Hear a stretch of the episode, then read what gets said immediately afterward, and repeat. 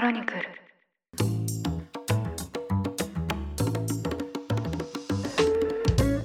おはようございます。3月2日水曜日ニュースコネクトあなたと経済をつなぐ5分間パーソナリティの野村貴文です。この番組では1日1つ5分間で世界のメガトレンドがかかるニュースを解説していきます。朝の支度や散歩通勤家事の時間などにお聞きいただけると嬉しいです。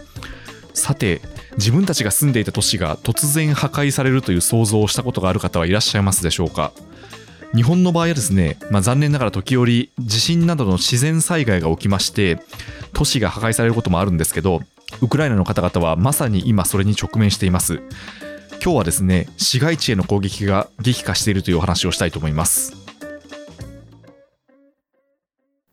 ウクライナ第二の都市ハリコフの地方行政官は昨日、市の中心部がロシアのミサイル攻撃を受けて、市街地や地方政府の建物に被害が出たことを明らかにしました。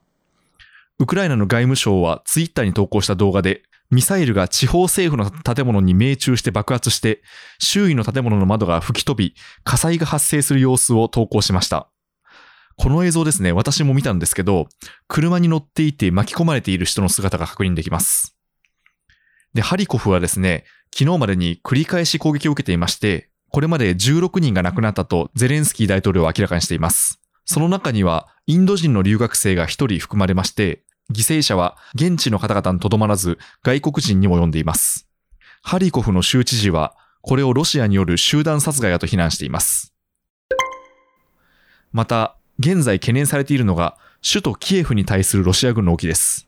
おとといにはキエフに向かう幹線道路で全長約60キロに及ぶロシア軍の車列が確認されまして、アメリカの国防総省の高官は数日以内にキエフの包囲作戦が行われるのではないかという見方を示しています。また、アメリカの分析によりますと、このロシア軍の車列は装甲車や戦車、大砲、後方支援車両を含みまして、現在キエフから30キロ以内にいると分析されています。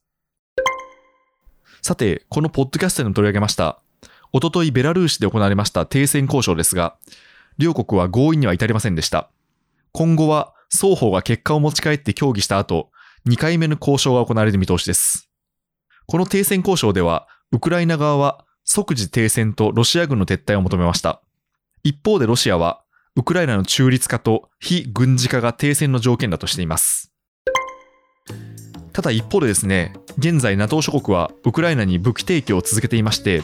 おとといにはウクライナのゼレンスキー大統領が EU への加盟を申請しました。これはですね、ロシアが要求する中立化とは真っ向から対立する動きで、停戦の見通しは立っていません。このウクライナの情勢については、明日以降も引き続き最新の情報を取り上げていきたいと思います。